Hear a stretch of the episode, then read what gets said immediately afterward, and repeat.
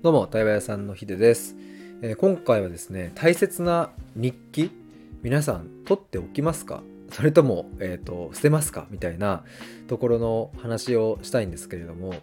これあの、この収録の直前にですね、僕が今100日間の対話プログラムをやっているんですが、そのクライアントさんと、えーと対話をしたんですよ。今日3回目かな？まあ、全10回とかの中の3回目なんですけれども、その対話の中で、最後の方にですねその方から、えっと約10年分ぐらいの直近10年の日記があると。えっとでそれを、まあえっと20冊ぐらいをあの捨てるかどうかちょっと悩むみたいな。で、まあ、今プログラムも受けてもらって対話もするから、まあ、結構ね振り返ったりすることもあるから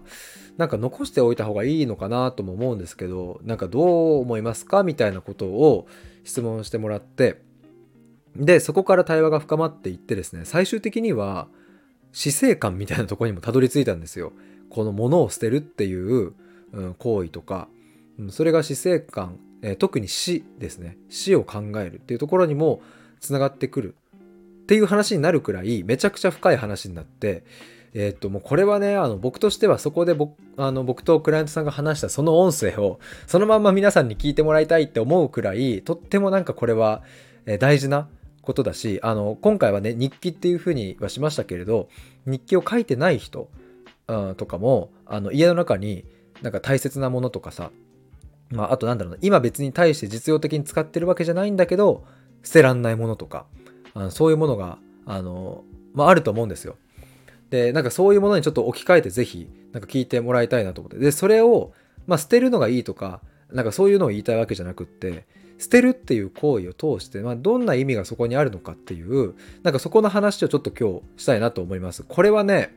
あのちょっといろいろ僕も話脱線しながら言っちゃいそうですけれどもたかが物を捨てるっていう行為が自分の人生においてどんなとてつもなく大きな意味を持つっていうどんな豊かなことなのかっていうそれをちょっと話したいと思います。えー最後まで聞いてくださると嬉しいです。最初にちょっと1点なんですけれども、えっと、5月の1日の夜9時からですね、オンライン対話会をやります。今回のテーマは、自分らしく生きるって何だろうということで、えっと、自分らしく生きるためにどうしたらいいのかという視点ではなくって、そもそも自分らしく生きるとは一体どういうことなのかっていうのをみんなで一緒に考えていきます。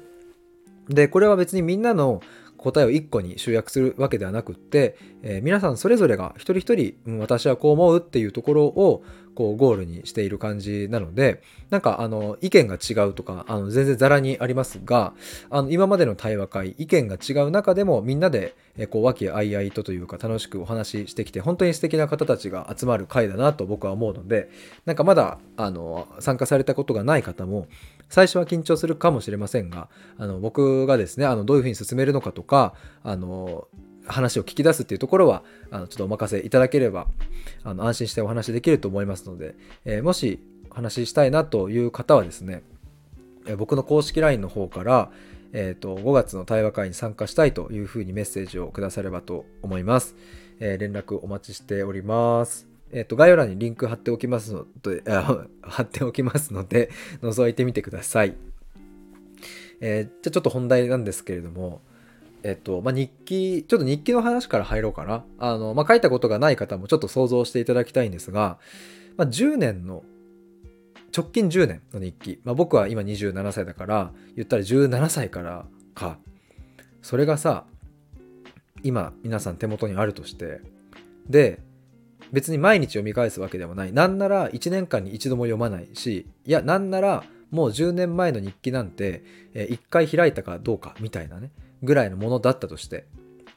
これ捨てる？捨てないっていう。どうしましょうか、これ。まあ、確かに残しておけば、いつか振り返れるかもしれないけれども、でも、わざわざ、よし、今日は日記を振り返ろうみたいな日も設けるわけではないと。そうすると家のスペースも取るし、まあ、なきゃないで思い出さないよな、みたいな。皆さんどうします？こういうもの。まあ、いろんな考え方があるとは思うんですけれど。あのちなみにねあのこれ僕対話の中でも今日クラントさんにお話ししたんですけど僕の母親がもう亡くなっていますがなんと母親が二十歳の頃の日記がついこの前出てきて二十歳ですよ二十歳で今の僕の親父と結婚する前全然前だから当時、えー、付き合ってた彼氏とかなんかこうねいや付き合ってなかったのかなまあなんかそういう思いを寄せていた男性に対する思いとかをそこに書いてたんですよね。でなんかプレゼントでセーターをこうあげたけれどあれは本当に良かったのかな？なんか逆にちょっとこう押し付けちゃってないかな？みたいな。なんかそういうこうなんだろうな。こう可愛らしい恋模様というかね心が動くその様がその日記には残っていたんですけれども。それって母親が捨てないという選択肢を取ったから今僕とか、えー、家族の手元に、えー、巡ってきてそれを読んで僕たちもそこで何か心が動くということが起きてるわけですよね。まあ、そう思うとその時間というのは僕はとっても豊かだったなと思うしあの母親のそういう二十、まあ、歳のとある一人の二十歳の女の子の心の動きを僕は知ったわけですけれどもああなんかうんと30年前いや40年前か。40年前の日記を僕は読んだわけですが40年前つまりまだスマホなんてない時代の恋愛をしている一人の女性が動いていたその心模様というのは40年経った今でもうんなんか悩みの質は変わらないなというか、まあ、そういうものを僕は感じたりしてなんかとってもそこに普遍性も感じたしなんか人間らしいなということも感じたしまあ、っていうなんかいろいろ心は動いたので意味はあるものだったんですよ。でねこうやって考えると物を取っておくとか何か残しておくとかっていうのはいいものであるし売れあの備えあれば憂いなし備えておくっていうことが結構人間にとっては大事なことだったりすると思うんですよね。でちょっと話また変えますけれども例えばですけれどあの震災とかそういうものも風化させちゃいけないということで映像だったり音声だったり、えー、何かそういうねあの記録っていうものは残していったりしますし人間はこうして後世に語り継ぐという行為を通して、まあ、発展してきたことはもう間違いないしそれによって防げる事故だったりも、えたくさんあって守れる命もたくさんある。これは間違いない。と思うんですよね。ただ実はその裏側を見ると残したりすることによって失われていくものもあるなというふうに思うんですよね。っていう話になってたんですよ。この対話の中で。もうとっても僕楽しかったんですけど。あの例えばですけれど子供と大人って一日のこう時間感覚って違うってよく言うじゃないですか。1年間の長さとかも違うって言うじゃないですか。なんか大人は割と1年あっという間だけど子供の1年ってめちゃくちゃ長いみたいな1日も。でこれなんでそういう違いが起きるのかっていうとやっぱり子供にとって新しい刺激とか感動とか、まあ、小さい大きい含めてたくさんあるから時間の流れっていうのが遅く感じるけれど大人になるにつれてもう大体分かってくるし新しい刺激みたいなものが少ないから赤ちゃんとか子供に比べると。だから一日がこう早く終わるみたいなことを言うと思うんですけれどもこれあの物を取っておくという行為とか何か残しておいて振り返れるようにしておくという行為っていうのはさっき言ったようにいい側面もあるんだけどこのあの新しいものに触れて感動するという経験を失ってしまっているっていうことがあるんじゃないかということになってたんですね。例えば僕は浪人中に使っていた、えーと、参考書でめちゃめちゃ書き込みとかしてたから僕にとっては大切な宝物だったんですよ。まあ第一志望の早稲田には受かんなかったけどまあなんとか立教に入れたしみたいなまあそれは僕もなんとか頑張ったからだよなみたいなことでなんかそのうんと参考書たちっていうのはなんか僕の頑張った証だったからなんか捨てらんなかったんですよずっと。ででもそれが僕どこにあったかまあその家の本棚のとこにあったんですけどそこにねそれがあるってことはつまり、えーと、一瞬でも目に入ると,、えーとその記憶に結びつくんですよね浪人っていうでわざわざ僕はその本棚を見るたびにああ浪人頑張ったなとかでもサボっちゃったこともあるなとかあの第一部受かんなかったなとかわざわざそんなことは思わないですよ。わざわざそこまではあの思わないんだけどでも少なくとも0.1秒はパッて視界に入った瞬間にそれが自分の何かしらに紐づいて感情は動くんですね。無意識レベルで。でここにすごく僕は注目したいというかたった0.1秒2秒3秒かもしれないけれどもこれが自分の中にある感性とか感情本来だったら別のものに何か心を震わせることができたかもしれないその感情のエネルギーをそっち側に吸い取られてしまっているっていうことがあるんじゃないかということですね。で、えー、もっと言うとですねそれをたまに僕はそのえー、と何？参考書を開いてあこんなこと勉強したなって振り返る時がたまに1年に1回とかあったんですけどもその瞬間に何が今度起きてるかっていうと過去にこんなことをしたという記憶の定着が起きているっていうことですね。でこれさっき言った災害とか被災え？災害とかさそういうものだったら風化させちゃいけないっていうことで毎年3.11の時だったりさあのそうやってこう定期的にねやったりしますけどそれによって、まあ、何をしてるかっていうと記憶に定着させてるっていうことじゃないですか。でまあこれも是非はあると思う。あのそれを風化させないという活動がいいのか悪いのかそこの是非はあると思いますが一旦そこは置いといてそうやって人間は繰り返し繰り返し見たり聞いたりすることで記憶に残っていくんですよね。で日記みたいなものもあの繰り返して見ていくことであ3年前のこの時ってこんな感じだったよなという記憶として残るんだけどで残るっていうことにさっき言ったように人間は、えっと、とても良さを感じるんですよ。失うものに恐れを感じるんですよ。もう日記を、えー、10年分の日記を今日この瞬間に燃やして捨ててしまったらもう一生かけても思い出せないことがあるわけじゃないですか。そこに人間は恐怖というか失うことの怖さを感じるんだけれども取っておくことによって実は失われているものがあるっていうことをもう一度ここで問い直すべきだなと僕は今日話をしてて思ったんですよね。で僕こんな話からえっ、ー、ととある一個のちょっと例をねあの話してる中で思いついて例というか僕あのおばあちゃんが作る煮物がすごく好きなんですよ。でそれを食べるとああこの味を残しておきたいなもしおばあちゃん今85だけどもし仮に亡くなっちゃったら食べれないからこのレシピをおばあちゃんに聞いて残しておきたいなって思うこと何度もあるんですけども。でもあそれでも僕やんないんですよ。ちょっとめんどくさくって。なんかそういうことありません？皆さんも。残しておこうかな。なんか今動いたこの気持ちを日記とかなんかスマホのメモとかに残しておこうかなとか感動したこと記録しておこうかなと思うんだけどついつい後回しにすることってあると思うんですよ。であの今日ね話した時に思ったのはおばあちゃんがもし仮に、うん、明日ねじゃあ万が一のことがあってで僕はその煮物を一生かけても食べれないということが確定した時に果たしてそれは僕にとって不幸なのかっていうとそうではない。むしろああもうあの味は一生かけてもたどり着かないと。近いものは作れるかもしれないけれどおばあちゃんが作ったあの味はもう僕が死ぬまで一度も食べられないんだということを思いながら僕はおそらく涙を流しますって。その時間ってなんか後悔とかっていう言葉じゃ片付かないなと思って。なんか僕はやっぱ味とかねすごくそういうのを感じるのが好きだからっていうのもあるんですけどこう覚えてたりするからなんかねきっとおばあちゃんが亡くなったところを想像するとあの煮物がとか、うん、なんかあのなんだろうなあの唐揚げの味がとか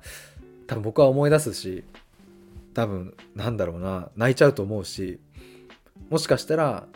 どこかでそれに近い味を感じた時にもまたふっと思い出しておばあちゃんを持って涙を流す時もあると思うんですけどえそれって結構豊かな時間じゃないと思って。残さないことに生まれる残さないことで僕はその涙を流すという時間を手に入れてるとも言えるわけですよね。もしおばあちゃんの味を完全再現できるようにあの僕がねめっちゃ練習したりとかしたらさ僕はそうやって涙を流すことはない。まあ、わかんない。その味を食べて思い出して涙を流すとかあるかもしれないけけれど、もう食べられないっていうところへの思いを馳せる時間は生まれないじゃないですか。そうすると、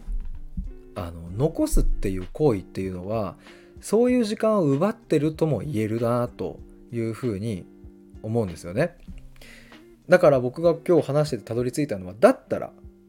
だったら残そうとしないで今この瞬間目の前に煮物があるこの瞬間にこの味を全力で自分の体に焼き付けるっていう。僕ができることというかやることってこっちなんじゃないかなと思いました。レシピを残すとか。おばあちゃんがいなくなっても食べれるようにするとかではなくって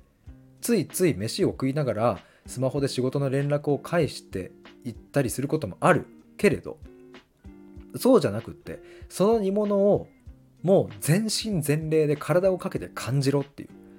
その時間を過ごした方がよっぽど豊かだしそしてもしそのおばあちゃんが亡くなった後に食べられないことが確定したとしてもそれを思い出すっていうことで涙を流したり思いを馳せたりおばあちゃんに心を寄せたりするその時間がとてもとても貴重であるっていう。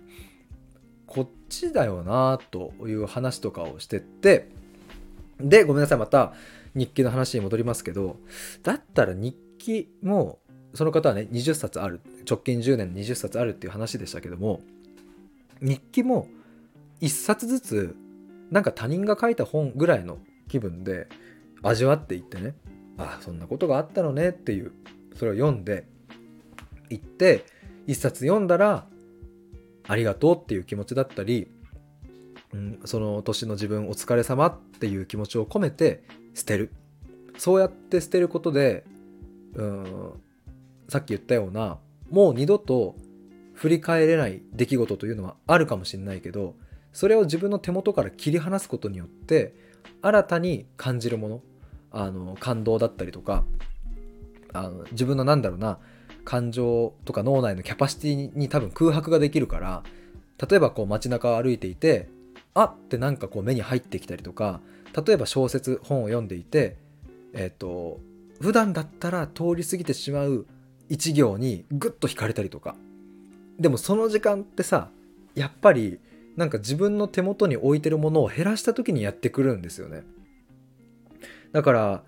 日記もきっとね僕はねでも分かる。そこに因果関係とかをさ科学的に証明するのは難しいところもあると思うからあの何とも言えないところあるんだけどでもそう思う。そのもしそのクライアントさんがその20冊を仮にねなんかまあどういう形か分かんないけど捨てた時になんか不都合なことは僕は起きないだろうなって思うんですよ。まあこれは今日はそういう話もお伝えさせてもらったんですけどでもその方の気持ちはめっちゃわかる。僕もね結構その捨てるっていう時にすごい勇気がいるものって過去に何度もあったし今でも取ってるものはあるからだからこれを捨てちゃったらもう二度と出会えないんだよなって思うってなるとなんか迷うんですよね。でもその迷って捨てるっていうその瞬間に何か生まれるものもあるし思いを馳せたりありがとうって思いながら日記を捨てるっていうのはなんか自分の過去を、なんか受容していくような感覚もあったりするしね。だからなんか振り返れないっていうことは不都合ではないと。そしてまたちょっと話変わりますけれどもあのこういうね心のこととかにおいて、えーと、振り返ったり内省する時においてあの事実っていうのはねぶっちゃけ大事じゃないんですよ。その本当の事実っていうのかな。自分の中の解釈による事実こそが自分の世界の全てでもあるのでなんかうんと例えばねその僕だったら母親に昔こういうことを言われてすごい苦しかったんですっていう風な出来事今でも覚えてるんですけども果たしてそれがね本当にそうなのかそれとも僕が何らかの記憶をねじ曲げてしまってそういう風に解釈しているのかあの事実はどうなのかっていうのはもう関係ないんです。僕がもし何か事実をねじ曲げてそういう解釈を生み出していたとすればねじ曲げる必要があったっていうねじ曲げるしか僕は自分の心を保てなかったっていうところに何かしら問題があるわけで。っていうふうに考えてるといくとその当時の本当の事実を、えっと、証明したりする必要はなくってむしろ自分がどう感じてるかっていうのを深掘っていったりしてそれを明らかにしていくことの方がよっぽど大事だなと思うのでだからあの、まあ、ちょっとねあの戻るとそのクライアントさんからはこれをね振り返ることもあるかもしれないから取っといた方がいいのかなみたいなお話もありましたけど確かにその側面もあるけれども振り返れないからといって不都合なことは起きないと思いますっていうのが僕の答えみたいな感じで話してました。でまあその死生観あれ？今日冒頭で言ったかな？ちょっと冒頭で言ったかどうかをちょっと今忘れているんですけれども あのこのね物を捨てる特に日記とかこういうもの大切なものを捨てるっていうのは死を考えることにも直結するなというふうに思ったんですけどまさか僕こういうふうにつながるとは思わなかったんだけど僕であのまあなんでこれが死を考えることにつながるって思うかっていうと僕は母親とはもう一生かけても話せないですよね。もう亡くなってるので。えっ、ー、と話したいことがあっても絶対に不可能である。もうこれは揺るがない。まあ今後 AI が発展して母親のなんかっぽいものを作って声とかも再現したとして母親が言いそうなことをインプットさせて会話ができるような未来があったとしてそれはでも質的には、えー、母親というものを含まない体感魂的なものを含まないからうん、それは多分全然違うもうだから一生かけても僕はもう話せない母親とは。とか、まあ、さっきの煮物も煮物の例もそうだけどもしおばあちゃんが亡くなったら僕は一生かけてもその味にたどり着くことはできない。同じものは。二度と食えない。みたいな。でっていうものを考えると大切な日記を捨てるっていうのは死そのものだなとも僕は思ったんですよね。日記だけじゃなくて大切なもの。だからもうお別れなんですよ。絶対にもうそのものにはたどり着けない。その日記を一度捨てて燃やしてしまったら復元不可能である。これは人間の死となんか同じだなと思って。だから僕は母親が亡くなるまでがんになってからは死というものがめちゃくちゃ怖かったしだからパニック発作にもなったんですけれども。でも今思うことは母親が亡くなったから一生話せないんだけどでも月並みな言葉だけどありきたりな言葉だけど心の中に母の母がいるっていう。これがとっても感じるシーンがあるんですよね。なんかちょっと行ったり来たりですけど物を捨てるっていう時にも例えば日記にしてもありがとうって思って捨てるってなるときっともうそきっとっていうか絶対その日記には会えないし振り返ることは不可能になるんだけどそこで感じた日記に対してありがとうっていう思いだったり最後パラパラっと読んでなんか自分のことを受容するだったり、ね、そういう気持ちっていうのはずっと自分の心の中に残ってたりするからなんかそう思うとね物を捨てるっていう行為は死生観を考えることにもつながるしなんかあの死が怖い人って多分いると思うんですよ。てかほとんどそうなんじゃないかな。親の死とか僕も今おばあちゃんとかも生きてるけど大切な人が死ぬのって想像しただけでも嫌だし怖いと思うんですよだし僕も実際経験するまではずっと怖かったから。だし多分今後も怖いとは思う。けれどなんか物を捨てるという行為特に大切なものを手から離していくという行為を通してなんかね死の準備ができる感覚もちょっと僕今日思って。死ってどこまで行ってもやっぱ怖かったりするし永遠のお別れっていうのは耐え難い悲しみや苦しみがあるから。だからなんだろうな。別にそれが楽になりますなんてことでは全くないんだけど、うん、なんかむしろ正しく悲しめるっていう方が近いんかな。うん。やっぱ会えないとかっていうのはさすごく苦しい嫌だな。そんなこと起きないでよってやっぱ思うけど。でもこれはもう紛れもない事実で。まあ、世の中における、うん、常識があるとすれば唯一この人は生きて死んでいくっていうことは絶対的な常識もう当たり前でもう揺るがないものですよね。命っていうものは。そんなものと少なからず向き合わなきゃいけない。えっ、ー、と誰かを見とるという経験もそうだし自分が死ぬという経験もそうだしその両方がある。でもその死っていうものがずっと怖いものずっと執着そこになんか、うん、死は嫌だっていう執着みたいなね。あのものがあったとすると、うん、それはすごく苦しいなと思ってより苦しいなと思って。大切なものを悔やみながら捨てていったり大切なものを愛おしいと思いながら捨てていくというのは大切な人ともっと話したい。大切な人ともっと一緒に同じ時間を過ごしたいと思いながら死んで別れていくのとうん、もちろんねあの大小は違いますよ。その大切度合いとかももちろん違う。けれども構造としては同じだなと思って。だからなんか死という漠然としたものが怖いっていう時に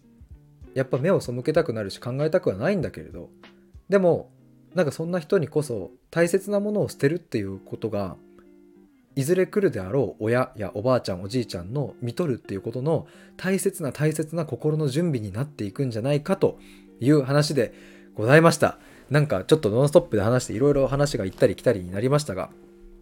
なんかねこういう話をさ、まあ、今日はねこのもちろんこの話だけじゃなくていろんな話をクライアントさんとしたので他にもねこれ聞いてほしいなって思うものもたくさんあるんですけれどなんかこうやって考えていくとねうんでこうやって聞いてもらうとこう対話の良さみたいなものも感じてもらえるかなとは思うんですけれどもやここまでちょっと長い収録になりましたが、えー、聞いていただきありがとうございました。そしてあのこの1本前かなの収録でえーと、自分らしさ解体新書っていうタイトルで収録を出したんですけれどもあのちょっとそれ概要欄にリンク貼っておきますのでもしよかったらそちらも聞いてもらえると嬉しいです。ちょっとねあの僕マインドマップっていうものを使ってえーと、自分らしく生きるとは何なのかっていうのを言語化してちょっと体系化してまとめてるんですけどでそのマップもリンクをそっちの収録の方には貼っつけてるのでちょっと覗いてみてもらえると嬉しいです。そっちもね40分ぐらいかな。あの結構長い収録なんですけれども。あの自分らしく生きるって結局のところ何なのっていうのってなんかむずいじゃないですかでもそれをちょっと頑張って僕なりに言語化してこういうものだよねっていうのをちょっとまとめてるのであのその辺の自分らしく生きるとはこうであるみたいなあの情報とはあの質が違うと僕はそういうふうにあの言えるくらい自信があるので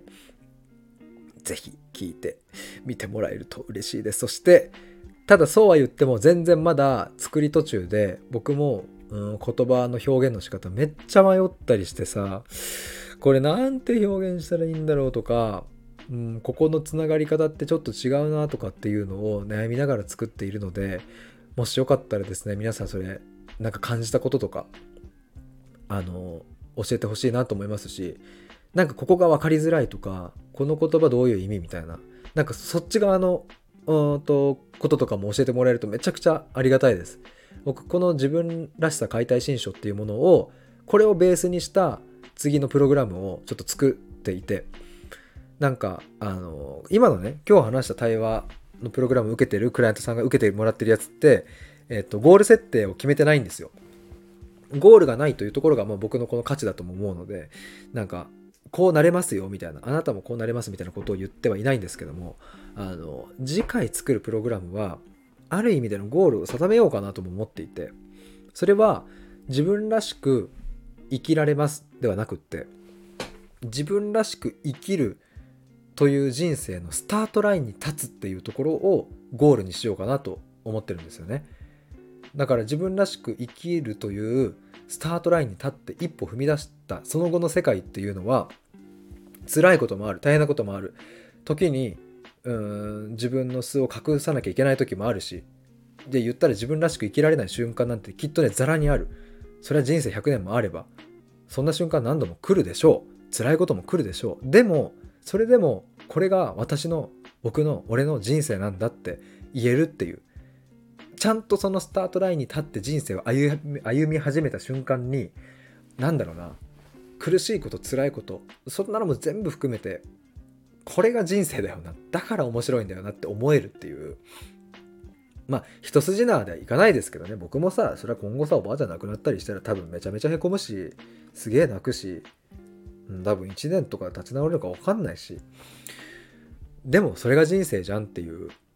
なんかそのスタートラインに立つっていうことをゴールにしたプログラムを作ってそれを皆さんに届けたいなというふうに思いますのでなんかねこう是非今これ作り途中のものなのでなんか皆さんからの意見とかも反映していきながら自分らしさ解体新書っていうちょっとそれをね作っていきたいなと思いますので是非そこも聞いてもらえると嬉しいです。ということで最後まで聞いてくださりありがとうございました。以上です。バイバーイ。